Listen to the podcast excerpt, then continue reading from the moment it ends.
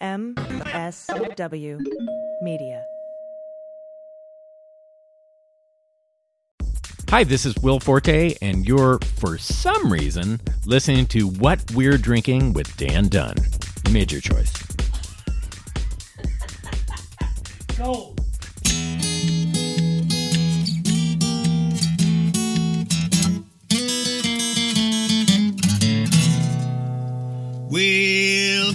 Yourself a glass, sit for a spill. It's time to have some fun. Let's do a little thinking, some picking and a drinking. But this is what we're drinking with Dan Dunn.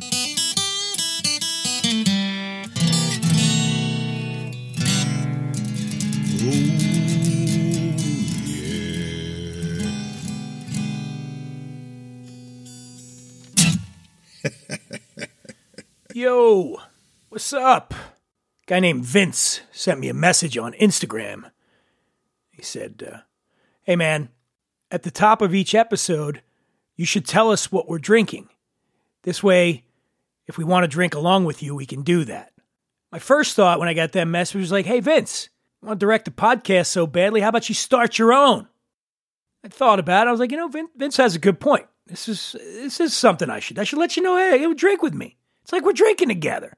All right, so fine, Vince, fine. Today on the show, we're drinking the Dubliner Irish whiskey. This is a, I like this. I when I was looking around what we should drink with our guest, who Joe DeRosa is coming right up. I was like, oh, grab this one out of my bar. It's a, it's it's owned by Quintessential Brands. Um, it's a real young. It's all Irish people that make it. It's made in the um, Liberties district of Dublin, Ireland. Last year they did a whole rebranding, a new label. It's really cool, slick for the young folk. And uh, they got a great distillery manager there named John Park, doing some fine work. And Irish whiskey is on the rise, and we are celebrating. It's March, and we're celebrating the upcoming holiday, St. Patrick's Day. And so we got the Dubliner.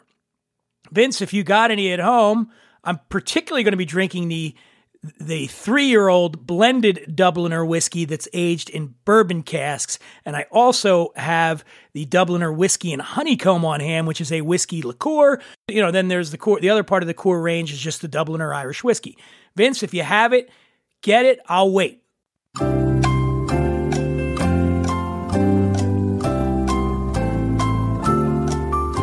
kidding. I'm kidding. I can't wait for you, Vince. Just hit hit pause, Vince. All right? But no, I do appreciate it. And I appreciate anybody who wants to write in uh, with suggestions such as Vince's. I'm at the Imbiber on Twitter and Instagram. You can email me, Dan at whatwe'redrinking.com. Now let's get to it, shall we?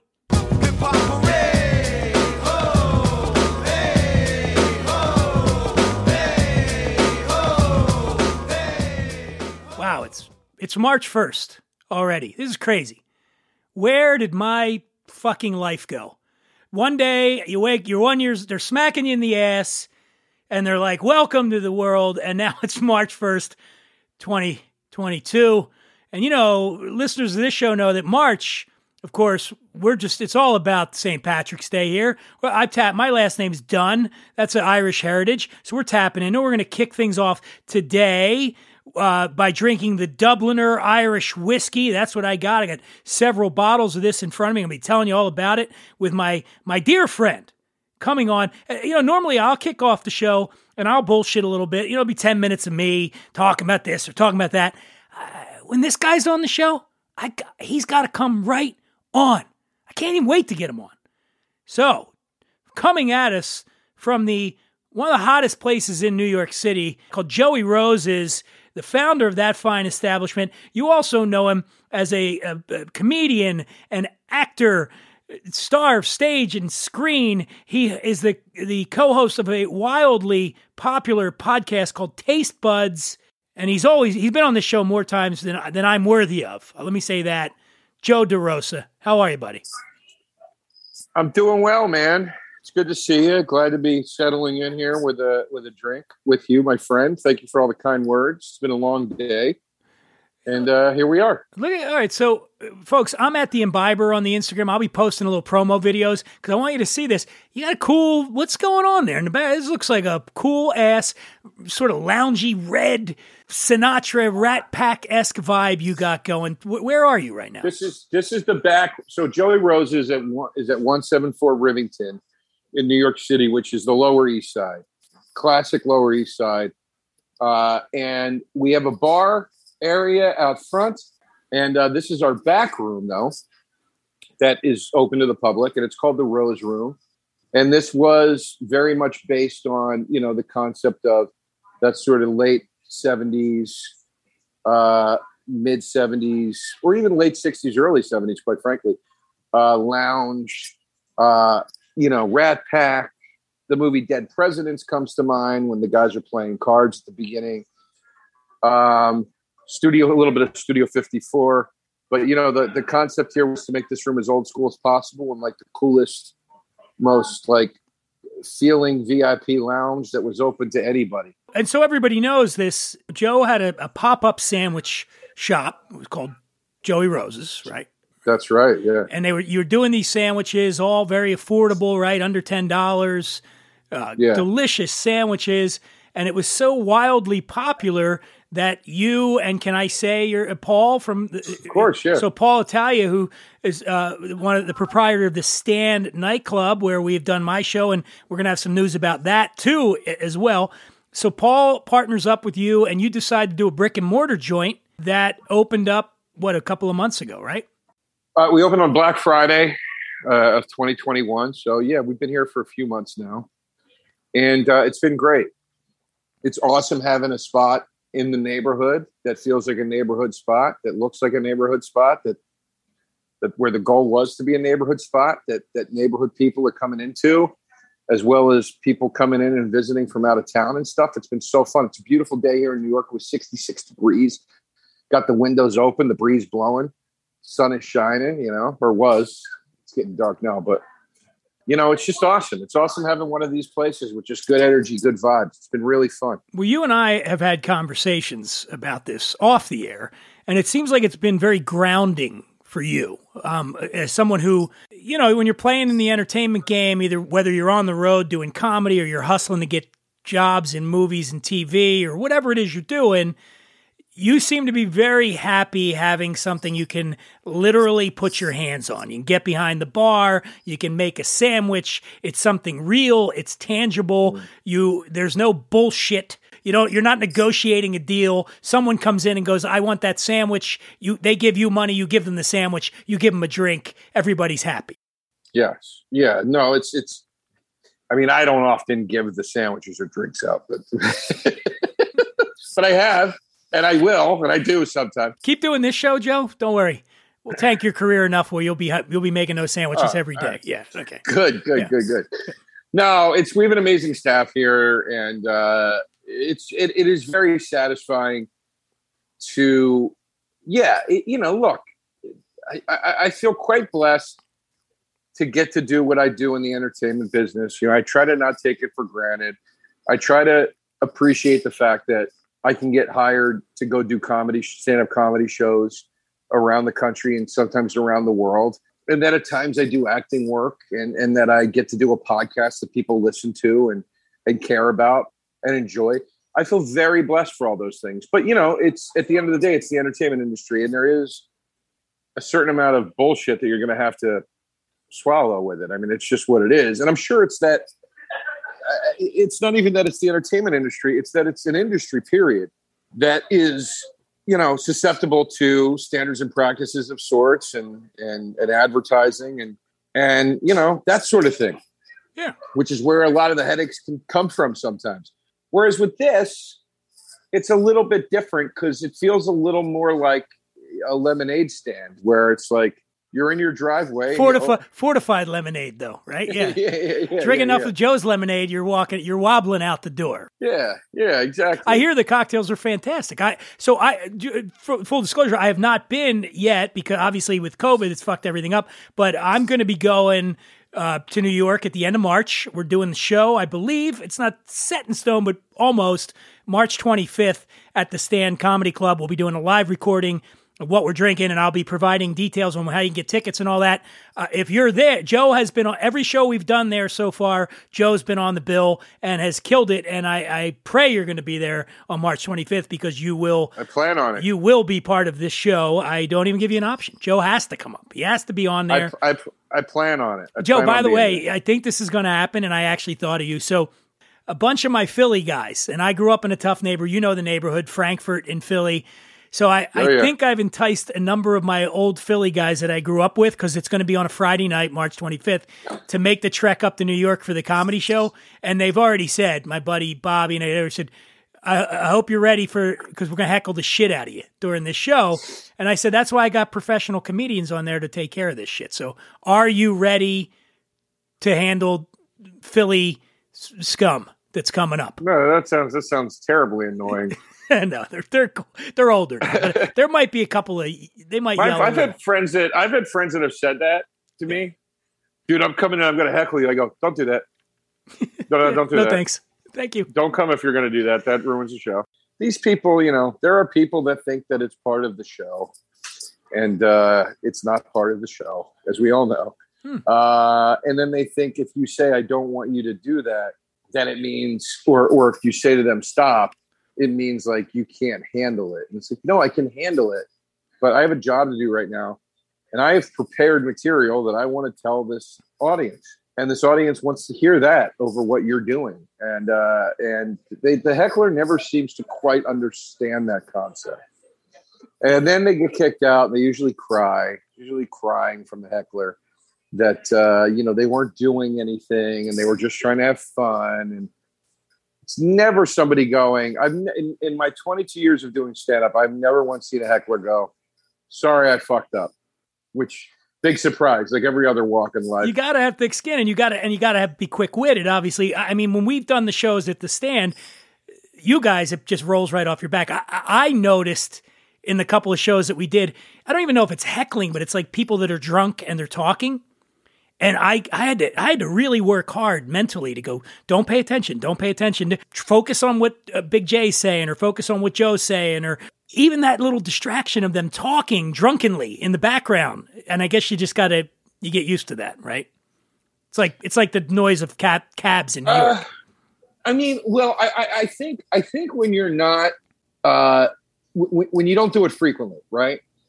I think it's a matter of it's a, it's there's an amplification of the senses almost. You know what I mean? Every second takes a minute. Every minute takes an hour, right? And you can't believe this excruciating length of time that you have to be on the stage and fulfill you know uh, uh, this this this gap from point A to point B, and because you're in that mindset, every little thing that could be a distraction, you're hearing it. You're you know what I mean because everything is turned way up. That's like- like, me like doing. that- That's how I am with sex. I'm like, how Yeah, much yeah. longer is this going to be? And then, oh, I think I heard my dog in the other room. My neighbor's outside. It's just excruciating Oh, sometimes, isn't it? sex. Joe, can we have a toast, man? We've been on the air It's ten minutes. We have not. We have not had a toast yet. We got the. But you du- didn't, what's you that? didn't let me finish the point. You asked me a question. You only finished the answer. Because I don't need a drink. You, you're, Well, well, flustering on. me with sex Uh, talk. Why am I? No, you you asked me the question of does that go away? Didn't you? Or am I imagining that? I just said it rolls off your back, and then you decided to You just- go on a I soliloquy just- about it. Go ahead. No, No, you just get more comfortable. It's like being in the woods at night for the first time. Every every snap of a twig, you go, "What was that? What was that? What was that?" You become a seasoned camper or outdoorsman. You know, you, you start. It's the, the the nature is just another backdrop. You know what I mean? And then you realize like it's, the sleeping in your person. It's the you realize it's just the person you kidnapped, and you're like, "Oh, keep it Yeah. down. Yeah, yeah, yeah. Always with the zingers, you. Look you at know? me. I am. I should be a God. professional. By the way, folks, did I mention I'll be at the Stand Comedy Club March? That's this is the kind of razor sharp humor you can expect. Joe, let's And have you a- haven't you haven't been drinking yet. This is your No, first drink. Here we go. I'm, I, I've got the I've got the Dubliner Irish whiskey bourbon cask aged here. Cheers, sláinte, my friend. We're kicking off. We're kicking off March, uh, St. Patrick's Day. I have the same here. It's delicious. You can. I, I, it, It is nice. So the Dublin, the Dubliner is kind of a the, the distillery actually dates back to the 1700s in the uh, in the Liberties area of guess where it's made. Dublin? Man, you are sharp. And so Yeah. so it, this is but it's kind of new back you know we've talked about this numerous times on the show how irish whiskey w- kind of went away was almost extinct and now it's coming back like gangbusters and they're killing Really it and they, got a really cool young team there. These are whiskeys that are you know they're not super expensive. They're affordable but they're delicious you know and uh and this one here aged in bourbon casks obviously as it says it on the on the bottle here. It's a blend of three year old single malt and grain whiskeys but they got a bunch of different expressions. We'll talk about some of those. Are you an irish you're you're a whiskey fan right? Yeah, I am a whiskey fan. In fact, it's I'm glad we're talking about where the Dubliner is made, Dublin, right? Yeah. Because I was always taught that you could not call it bourbon unless it came from Kentucky. Has that changed? well no it's not bur- it's uh. excuse me it's not it's not It says bourbon on the bottle, though. No, no, no, no. No, let me explain. The rule, one of the major rules of bourbon is that it has to be aged in new white oak, which means they can only use it one time to age bourbon. Once they've aged it in those casks, they have to do something with those casks are still good. So bourbon casks are sold all over the world. They age tequila, Oh, they age rum in I them, they age scotch in them, they sk- every so basically it's single use here for bourbon and then they ship it out and then they I so- see. yeah, so these are this is these are aged in ex bourbon casks. That's it. Okay, the, the key word is the C word. Got it. Yeah, so you get like for instance with this one right here, this bourbon cask age, I'm getting like touches of vanilla and and that that's the first sign that it's came from a bourbon cask when you get that vanilla flavor. It's just something that's sort of ingrained the, when the, what's left behind from the bourbon always uh, imbues that flavor note or you get you know you're getting a little bit of that honey and caramel. That's all from the bourbon barrels. That's where you're getting it. Okay, now I get it. Now I get it. Um, By the way, the key word is the C word is a great slogan for something. I don't know what it is. Wait, what's the C word? What do you, what do you mean? by? Cask. Oh, cask. I got it. Yeah. That's the that's the that's the key word because I was just seeing bourbon and I was like, right? How is it allowed to be called bourbon? It's not called bourbon. So that's the first thing. Second thing I want to just say on a side note, uh, I learned so much on this podcast because I thought I was a drunk, and then I talked to you. Well, dear uh, well, let me cut you off there for a second. I'm, people always say this. You couldn't do my job if you were actually. I mean, don't get me wrong. You and I have been out numerous times and where we've tipped back a few too many. But for the mo, like to do this job, if you were a legit alcoholic, like it, you couldn't do the job. It'd be like it would be like if you worked in a chocolate factory and you were a compulsive uh, candy eater. You know, like it's it's not going to work out. You know, you're going to die of whatever people die of that eat too much chocolate. But I enjoy and appreciate adult beverages, and uh, but yeah, for the most part, you know, when I'm doing this, I mean, I have had some I, during COVID, we had some podcasts where it was lonely, man. And I I remember doing one, for instance, with Bryan Cranston with his mezcal, and we were on the air for a good hour, fifteen minutes, and by the end of that episode, I he and I were just tossing them back, you know. You clearly don't know who you're talking to, so let me clue you in. I am not in danger, Skyler. I am the danger. A guy opens his door and gets shot, and you think that of me? No. I am the one who knocks. I had some people over recently, and the homemade drinks were a flowing. All my guests were like, dude, these are the best friggin' cocktails I've ever had. You're an amazing mixologist. And I was like, damn straight I am.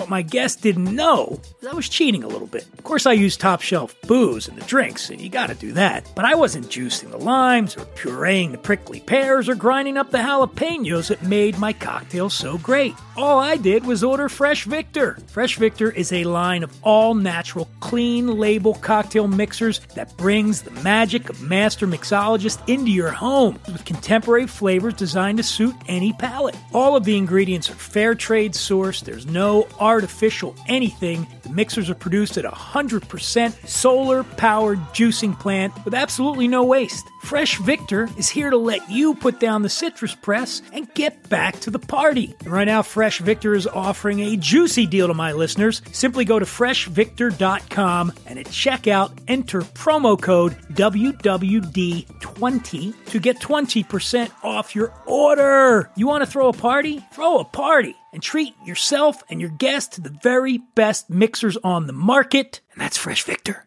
Yeah, my story will be like he was in a. My story, he was in a. He, was, he hit rock bottom. He was drinking too much and eating too many hoagies. You- is it is it hard to resist, man? Surrounded by all those sandwiches you got there. Yeah, man. It's I'm I'm I'm probably at one of my heavier weights. Uh, but it's not the sandwiches fault. It's the fault of, you know, coming out of this post COVID crap, being way too, you know, just being almost completely sedentary and and you know, comfort fooding way too much and not exercising, you know, and and, and comfort fooding much more than sandwiches, uh, you know, ice cream and whatever else. And then also drinking you know, having a little too much fun because we all know the booze is a nice release. You know, it's a nice escape from all the bullshit for a minute. Um, but you know, I just I gotta I started a new regiment this week. I'm like, I gotta I have to start the ball rolling back towards being in somewhat some sort of shape. I hope you're going to be in good shape by the time we do our show on March 25th, because as you know, my shows do tend to pull in the ladies. I'm just saying. Yes. Yeah, I, I, I'll be ready to break whatever regiment I've established by then. Oh, That very evening. coming Yeah, out. that very evening.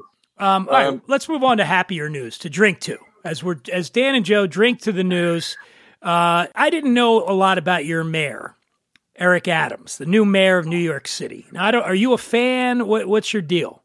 I have no opinion uh, uh, on him. I don't. I don't know much about him. Uh, and one of the things I sort of let go of during COVID was any marginal investment I could have had in any of that sort of thing. So uh, I, I just uh, I don't know much about him.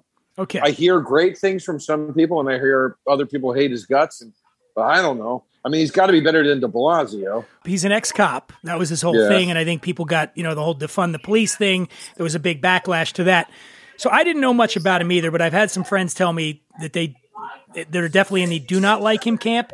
And over the last few days, I've gotten a, a few a bit of information about him. Now, one of the things about him that was that I was really fucked up. Okay, was he was asked in an interview by Vanity Fair back when he was mm-hmm. running for mayor. This is strange. It's really strange, Joe. They asked him, they were trying to humanize him, you know, what's your favorite concert of all time? It's a simple question. I mean, it's a, a simple question insofar as if I asked you, you'd probably think it could be this, it could be Faith No More, could, but you know, you could probably come up with something. When he was asked what his favorite show was, Right? he cited a 1990 show in Brooklyn Okay. This is a direct quote. They said, Which favorite concert? He said, Curtis Mayfield at the Wingate Concert Series. Now, It's pretty cool. here's the thing Curtis Mayfield, brilliant artist. The late Curtis Mayfield, brilliant artist, great. Superfly. Superfly, Freddie's Dead, that's Curtis. All right. Future Shock. Nothing wrong with loving a Curtis Mayfield concert unless it's this concert. Because here's what happened at this concert Curtis Mayfield never played at the concert. There were some opening bands, they came on.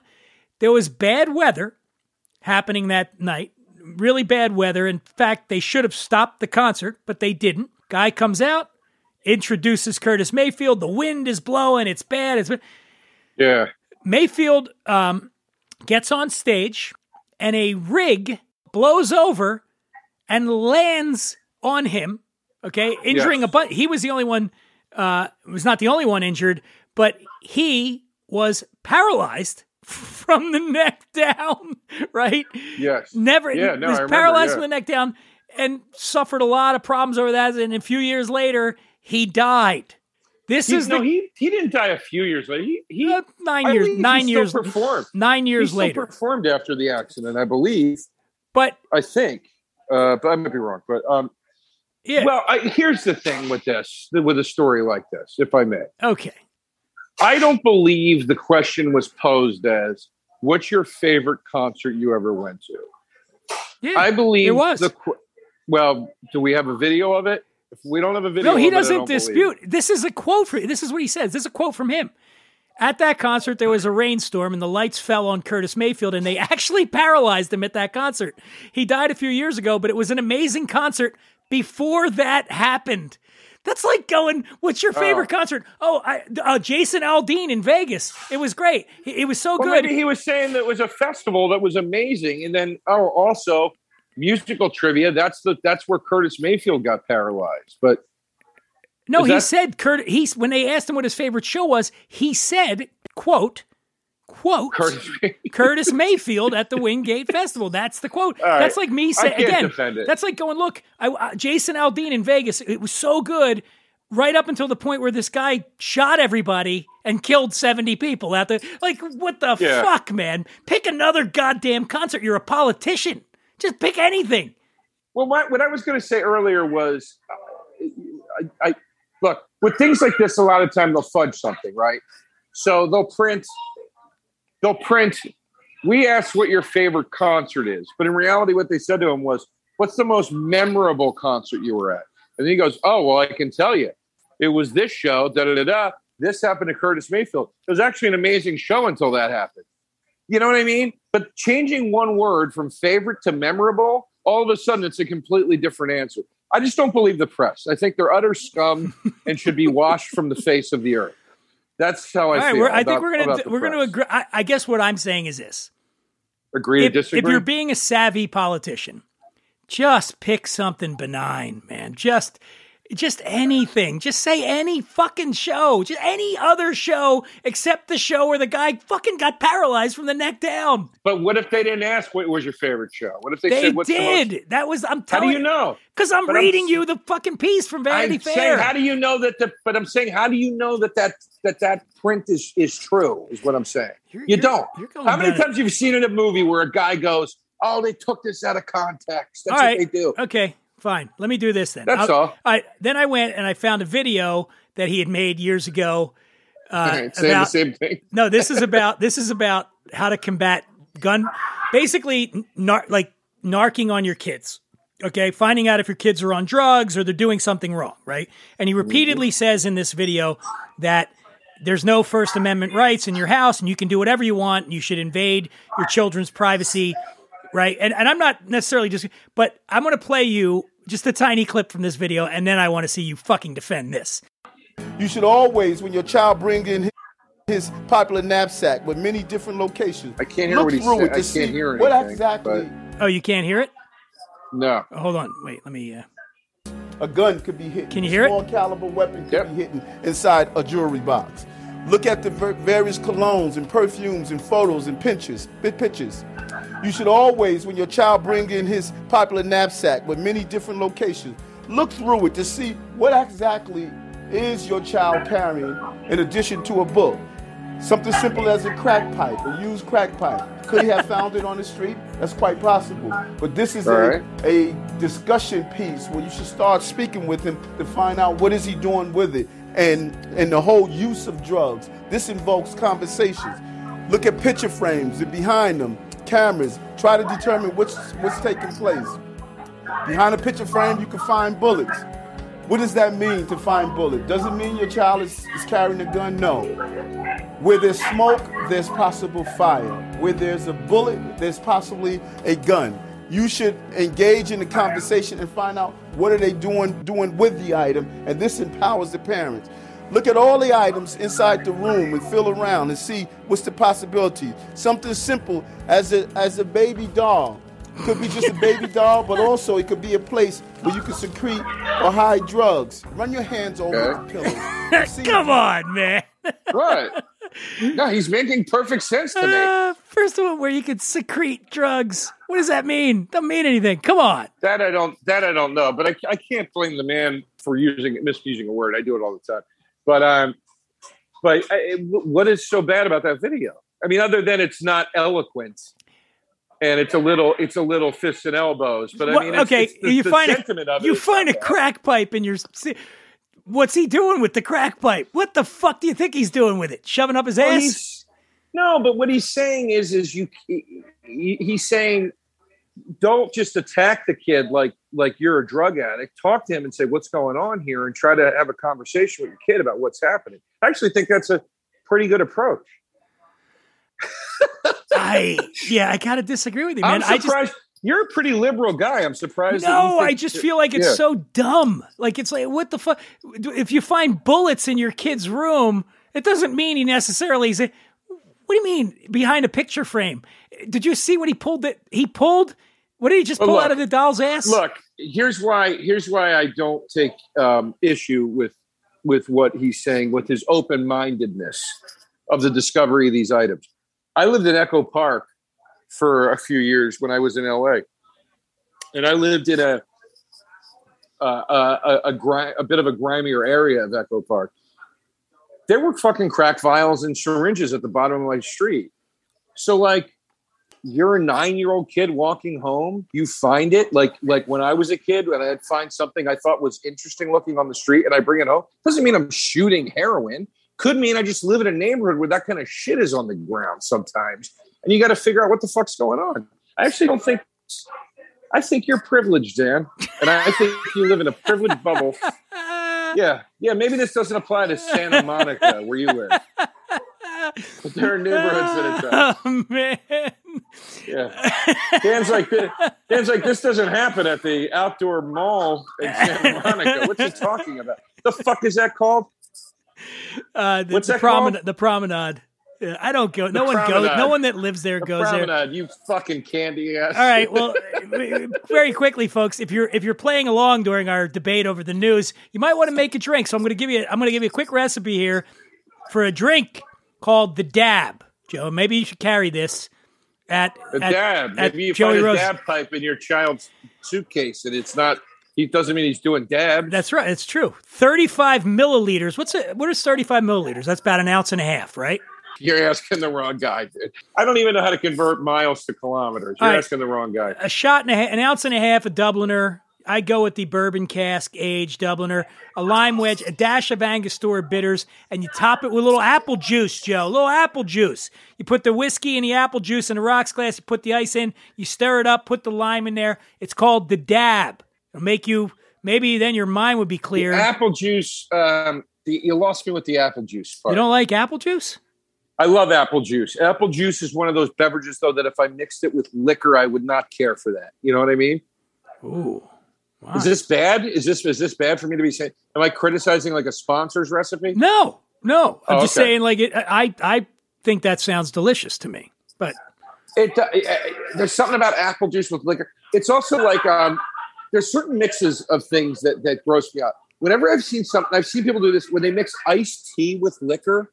Yeah. Like people do vodka iced tea. you don't like that. It's so gross to me. Now that said, I'll drink a hard tea, but something about mixing iced tea with liquor. I've seen people mix grape juice in with alcohol before. Like there's some there's certain uh, mixers where I'm like, oh, that's that's like ralphing me out for some reason. I can't explain it. All right, what about this one then? This one's called Wa- Waxy's Gargle. Oh Jesus God! The Dubliner also has an expression that is an Irish liqueur. That it's a honeycomb liqueur caramel. Co- okay, but when in this I have one that one too. I haven't I haven't tried that yet, but I think that would be good with a hotter, maybe a hot drink. could be good with a hot drink. Now this drink Yeah, is yeah. you're gonna do you're gonna do uh, I, the bourbon cask, the Dubliner Irish whiskey, and then you're gonna do equal parts, 50 milliliters. So let's go two and a half ounces, two to two of the the honeycomb liqueur Dubliner, and then the bourbon cask, lemon juice, simple syrup. Yeah. Now a pale ale or an IPA in the drink, Okay. a little That's Angostura bitters and a sprig of rosemary. What do you think We're talking. We're, we're, we're talking a hot toddy, and, and instead of using ginger ale, you're putting in the bitters with the IPA, Right? Am I wrong? No, Basically, you're not wrong. I see, I'm learning this business. I could do a show like this. You could do this show.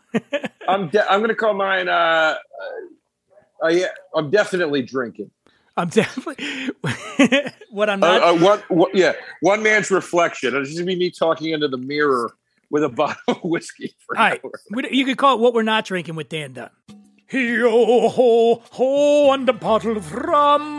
What you don't like my singing voice? Whatever. I don't want to be singing about rum anyway. I'd rather be drinking it. When I'm home alone on my couch dressed up like a pirate, my go to rum is Batiste. Batiste rum is the first sustainable American craft rum. It's the only known beverage alcohol in the world to have a climate positive natural production process without the purchase of carbon offsets. Or Cardi B's offset for that matter. Though I love to dance to his music when I'm all rummed up and dressed like a pirate. Batiste rum is made from 100% pure fresh cane juice, not molasses or sugar crystals. If you like your tequila 100% agave, then you'll love your rum 100% cane juice. And right now, if I got a couple of offers for you, dear listener, go to batisterum.com. That's B A T I S T E R H U M.com.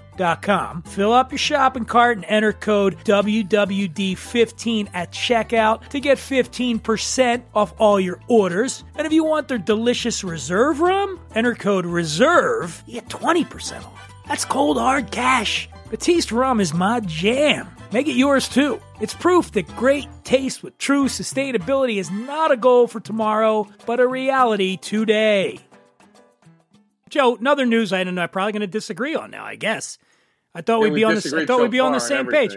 As you know, these Canadian truckers have been protesting. It's gotten out of control. Yes. There are a lot of protests.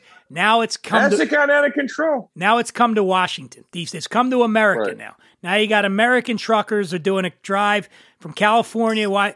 Because they're against these coronavirus restrictions and they're trying Yes. to gum up the works. They're going to block traffic. They're going to shut down fucking cities because they don't want to put a fucking mask on. I don't want to get a vaccine.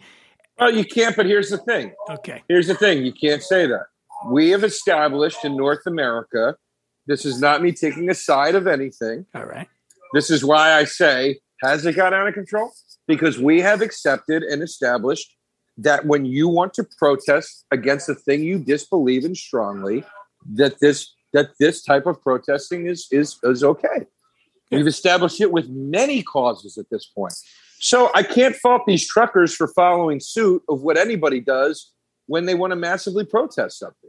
Why are they any more less allowed to do it than anybody else? It's not about that. It's about shutting down cities. Like Ottawa, literally, they shut down the city. They blocked all Oh. routes in and out of Well, the city, and you can't Justin do that Trudeau shit. is Justin Trudeau can't handle the situation, but uh, that's you know, but you know what I mean. Look, here's the other thing: had he not shut down cities and said in the military, they would have called him a fascist, and that's what Trump did. And it was you're a fascist. This is martial law. This is a disgrace. Meanwhile, Portland was a fucking shit show. You know what I mean? So Trudeau doesn't do that. He can't. He doesn't know how to handle it. So he starts shutting down cities and there's no you know you can't win you can't win protests are meant to be disruptive they are disruptive and this is what a protest is. Uh, I, talk to the talk to the occupy wall street people and the people around them that experienced that. I was one of the people that was was in new york when that happened. Shop owners couldn't open their stores. Their businesses were being terribly hurt because people wanted to sit in, in the park and occupy wall street. Nobody had sympathy for uh, the shop owners. Nobody said to the occupiers, "How dare you?" Because that that cause was considered righteous, whereas the truckers are considered to be rednecks and stupid and whatever you want to call them. And my point is, I don't care what your cause is and whether I agree with it or not. You either have a right to organize or you don't. That's it. I might have. I I might have to concede that point to you. Thank you.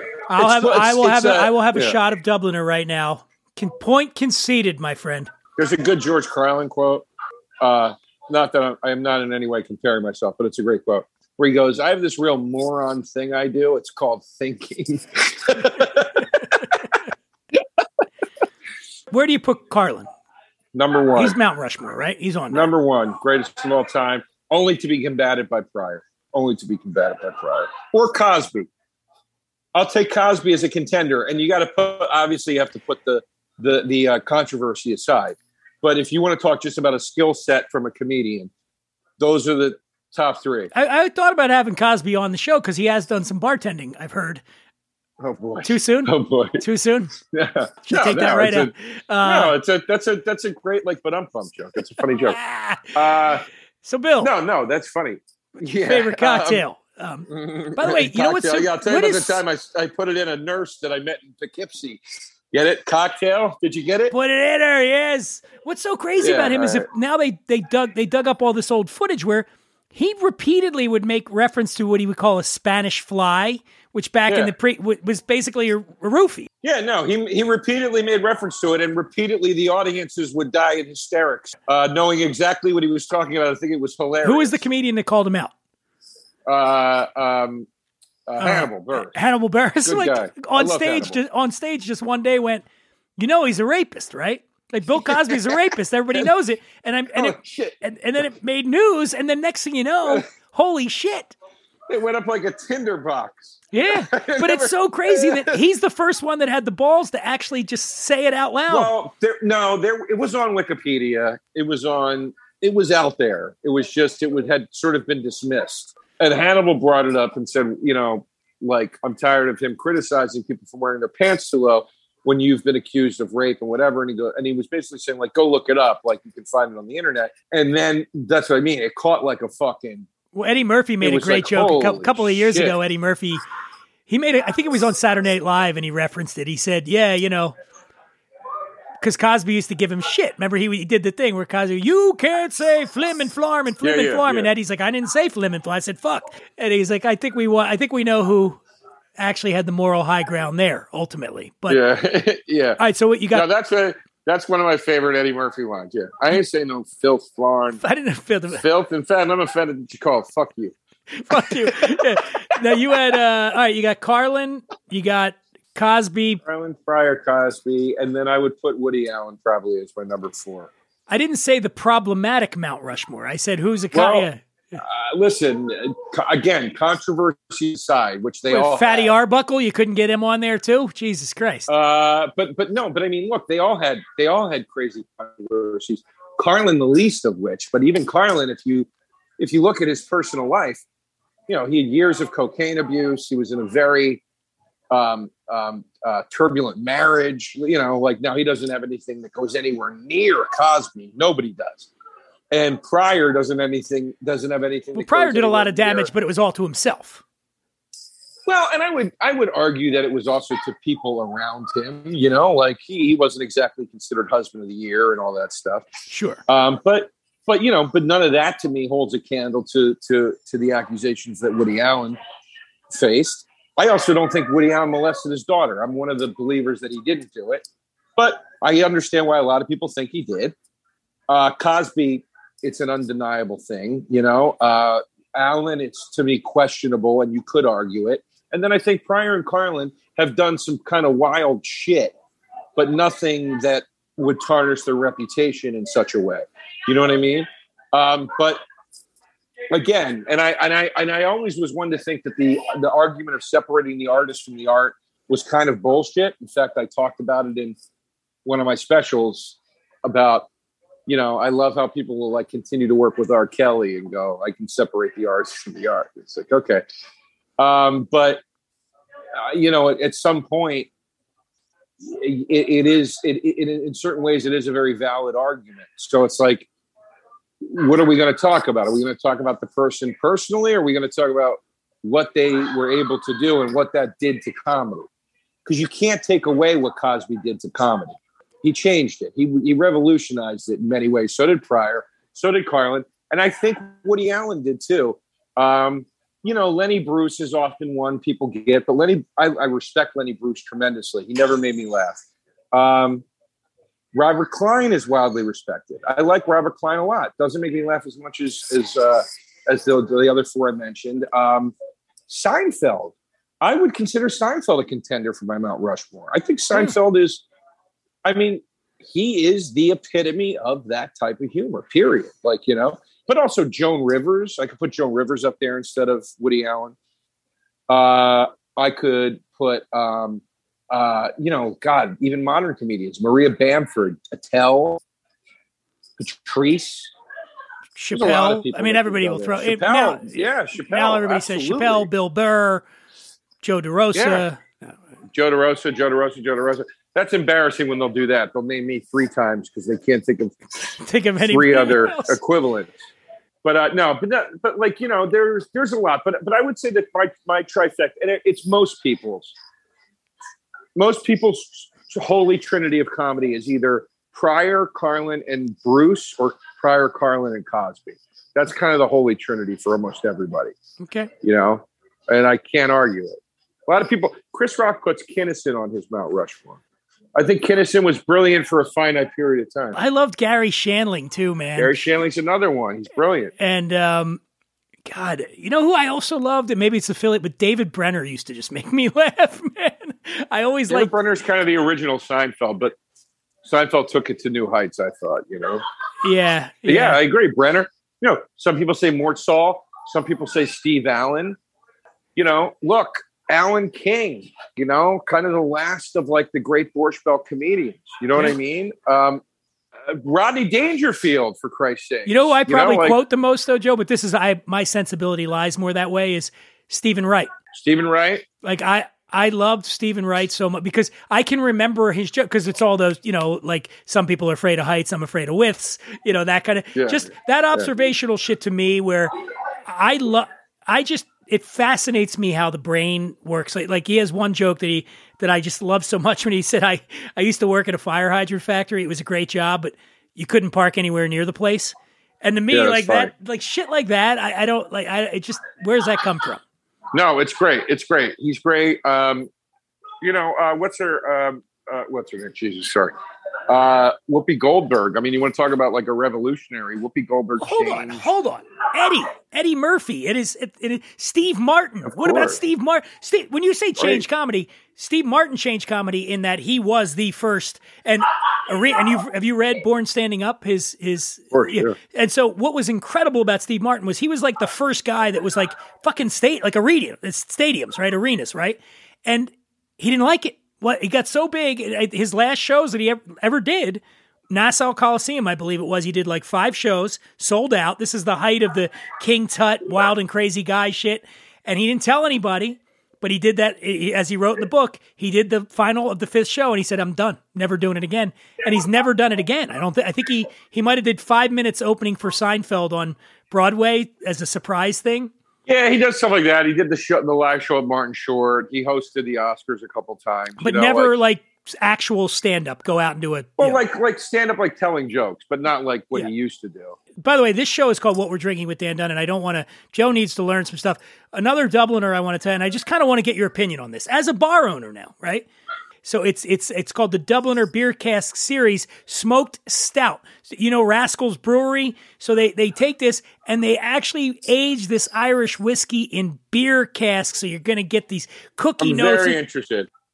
I think it's so cool that these mm-hmm. that these people that are working in these distilleries go, you know what? Fuck it. Let's put our Irish whiskey in a beer cask. Let's see what it. Let's get that maltiness from the beer cask in there. That smokiness. It's cool, right? That's interesting. That's interesting. I, I I would love to get my hands on a bottle of that. They sent me the honey one Yeah. and the bourbon cask one. Okay. Well, I'd we'll love to try that We're gonna get that one to you now. Final, final news item, Joe. The big news. Everybody's talking about it. It's it's a personal news. Uh, this, when I get off this Zoom with you, I am headed out to dinner. with The one, the only, Kurt Russell. I yeah, I heard about this, and this is why you're an asshole. you're just such an asshole. So Dan and I have known each other for quite some time, and Dan's one of these guys who doesn't seem to have ever done anything, yet he knows all these famous. What are you talking about? I published four books. I got a podcast. You know, you know, Podcast? Christ, Snooki published four books. What does that mean? I mean, come He's one of on, man. guys. He lives at the beach. You're like, you know, I, I don't know what he does. I don't know what he does. He knows every celebrity. God bless. It's Yeah. working out.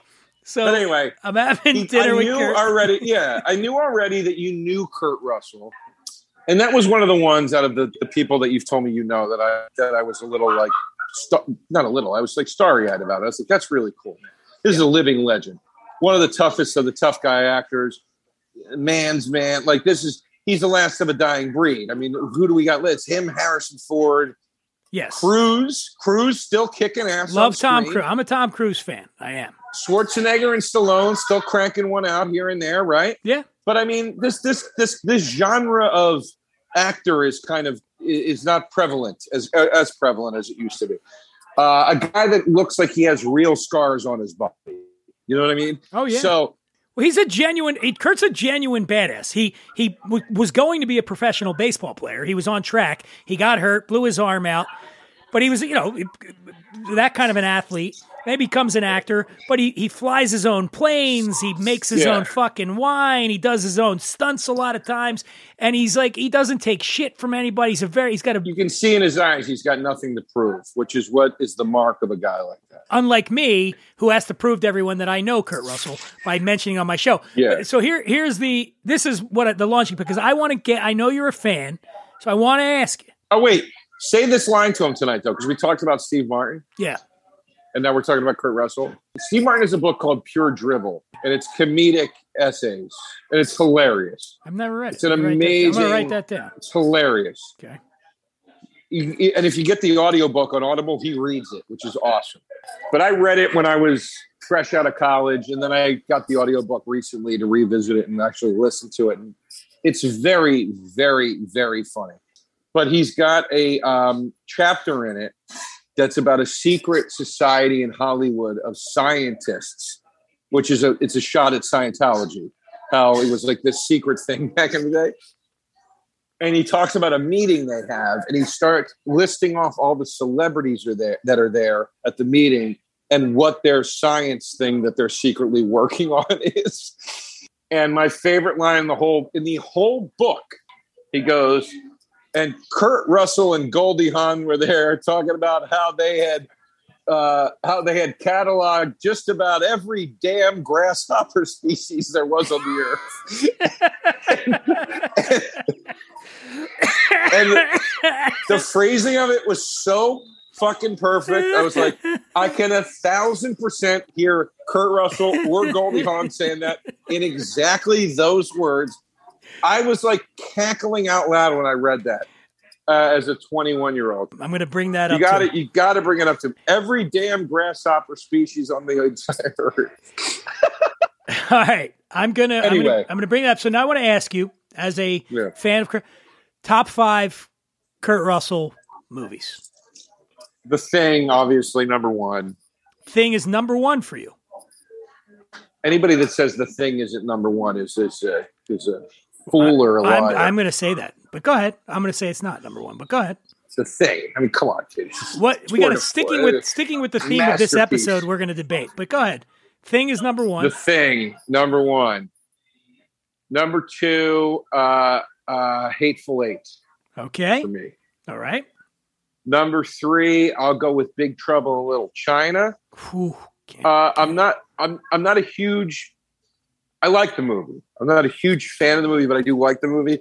But as far as Kurt Russell roles go, it's as Kurt Russell as you get, man. I mean, it's it's you know.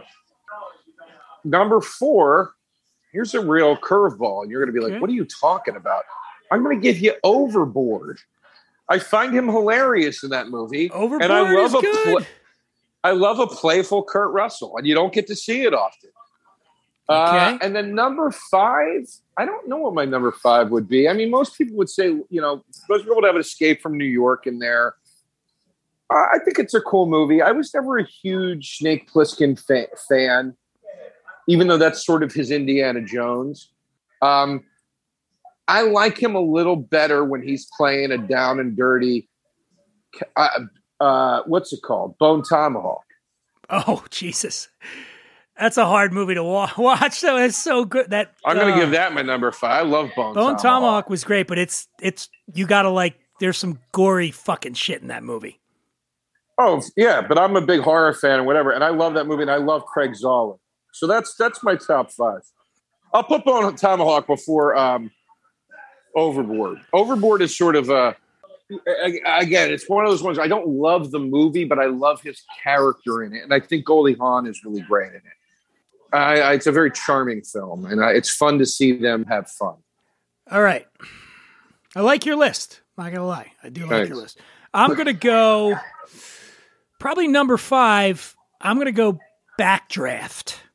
I come from a firefighter family, so I, I I was always a big fan of a backdraft. So I'm going to throw that in there.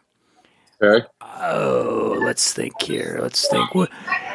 I don't know if this makes. All right, I'm going to go backdraft. I'm going to go Escape from New York number four. Used Cars at number three. Uh, I never saw used cars. I heard it's oh amazing. my god, I loved used cars, man. Um, at number two, I'm gonna go The Thing, and at number one, I'm gonna go with one that I can't believe isn't even on your list. Tombstone. I never saw Tombstone. Can you believe that? What? Come on, man. That's Tombstone. that is Kurt Russell at his at Wyatt fucking Earp, I've- man. I've I've heard that, and I just I never saw it. I love to see. I would love to see Tombstone. I love Val Kilmer. I would love to see uh, Val in that thing. Uh, I, I would love to see Kurt in that thing. I just never saw it. But It's um, it, it's a tough thing. I mean, because look, you could make it. You could make an entirely different list with five other movies that would be uh, like I didn't have the Hateful Eight on mine. You got Miracle. I thought he was great in Miracle. Tango and Cash, man. Don't fucking laugh. Tango, and Cash. Cash. Yeah. Silkwood. I mean, Yeah. I mean, people have seen Silkwood, Well, but Tango and Cash was kind of like to, to me. I mean, there were bu- buddy comedies before that, like The In Laws or whatever. But Tango and Cash to me was was kind of the prototype for every buddy cop, uh, every buddy movie. I guess buddy cop movie, right? Uh, Yeah. Uh, uh, in, in the in the eighties through the nineties, like that was, you know what I mean? That was like that and Lethal Weapon kind of set the tone for everything. Joe DeRosa has a podcast. It's wildly popular called Taste Buds. He does it with Sal Vulcano of the, uh, the what do they say? Practical, Practical Jokers. Joker. Impractical Jokers. It's a great podcast. They sit on a couch. They debate food stuffs and such and things. And uh, he's also got what else you got? You got stand up tour? You touring anywhere? Yeah, listen, I'm touring. Uh, I'm, I'm going out every month right now, a few days a month, uh, handful of shows. So you can catch any of those shows uh, and info and ticket sales and links and all that stuff at joederosainfo.com. Uh, my next run of dates, I'll be in Philly at the Punchline for March, then down to South by Southwest to do a couple food shows and a couple stand up shows. I'm also going to be uh, in April at the Irvine Improv and then at the American Comedy Company. Wait, Irvine, Diego. Irvine, California? Yeah, I'll be coming out in April. Wait, you're not so telling me hang. about you're not telling me about this trip? Well, actually, what I would love to do is stay with you, so I'm close to that goddamn Irvine Improv. You can stay here, man. All right, I- by the way, I teed this shit up for you, and you did not hit it out of the park. You forgot to mention your biggest upcoming date, March 25th, the Stand Comedy Yes. Club. Uh, what we're drinking with Dan Dunn and friends. Joe's one of the friends. yeah, I'll And, uh, yeah. I have another podcast called "We'll See You in Hell," where we review movies. Look us up. That catalog's available everywhere. New episodes available on Patreon. And finally, Joey Roses, That's right. seven four Rivington Street, in the heart of the Lower East Side of New York City. Come on by. We're open Tuesday through Sunday. Info on hours, ordering online, whatever it is you need. Go to joeyrosesnyc.com. Do you need to know anything more? And folks, I want to thank you for listening. I thank the folks for the Dubliner. Uh, by the way, I don't know if you guys heard Dubliner. Joe wants you to send the whole range, all the whiskeys you got. And I want one of their jackets. I love that jacket. You didn't. that You didn't get the jacket. No. Oh, I they didn't said get a jacket. You didn't get a jacket. They said they were sending you a jacket. I no, I didn't get a jacket. Oh, Please Oh, they have them send me. They sent me. That- They sent me this so jacket. cool. It's the coolest looking jacket. I'm going to get a jacket for you.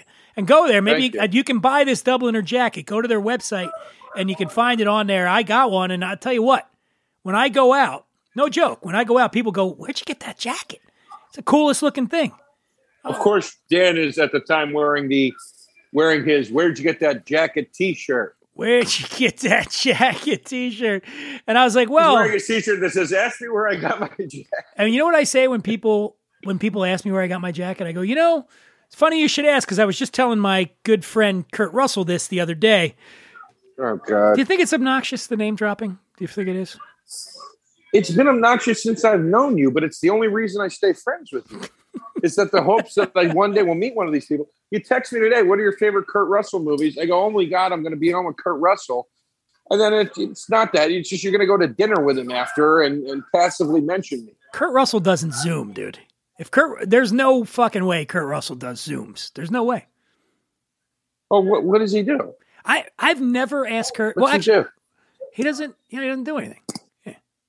The uh, sorry, I have. Uh, listen, I have adoring fans I need to speak to Oh, yeah, people that are here. coming back into the bar and and Joe's a ask me to busy man. Joe, everybody's at pictures. Joey Roses. Make sure you folks get yourself tell there. him the Steve Martin thing. Don't forget. Grass. They were categor- cataloging every grasshopper species on Earth. No, no, no. You're gonna fuck it up.